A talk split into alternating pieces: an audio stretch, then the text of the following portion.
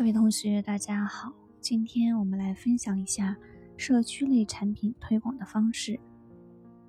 社区类产品，我们首先来分析一下用户来源。社区注重的是圈子和内容，形成圈子并产生高质量的内容，才能将社区氛围培养出来。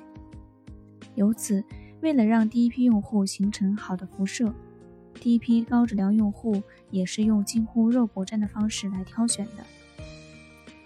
一、公司团队创造高质量的内容；二、在各种相关平台上回答问题，如知道、知乎等。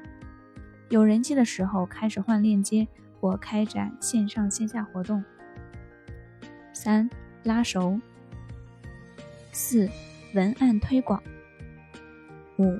志趣相投的网站投放广告，我们可以举几个例子，分别从冷启动和热启动两个方面来举例。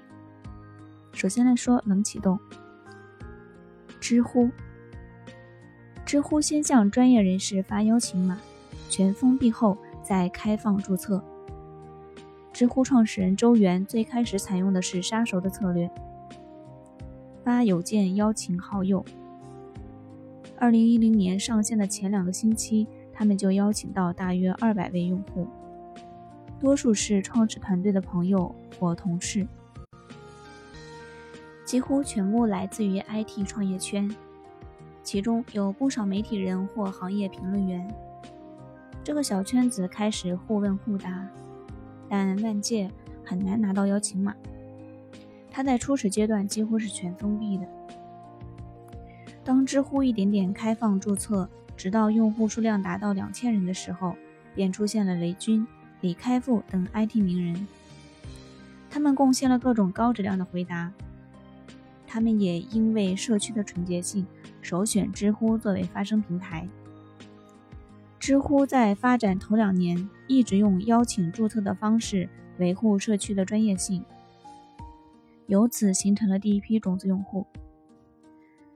直到二零一三年三月开放注册后，知乎才在更广的话题领域有了较大的发展。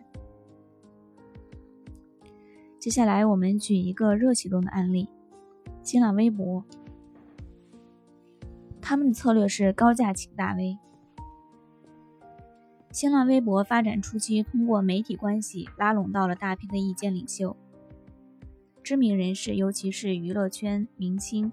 开通博客撰写博文，甚至开出高价稿酬，其他门户纷纷效仿。而这一幕在微博时代又重演了。这是我们今天分享的社区类产品具体的推广方式。那这个呢，也可以作为社区类产品第一批种族用户如何获取的一个嗯近乎标准的答案吧。好了，今天的分享到这里就结束了，感谢大家的聆听，然后预祝大家面试成功，我们下期再见。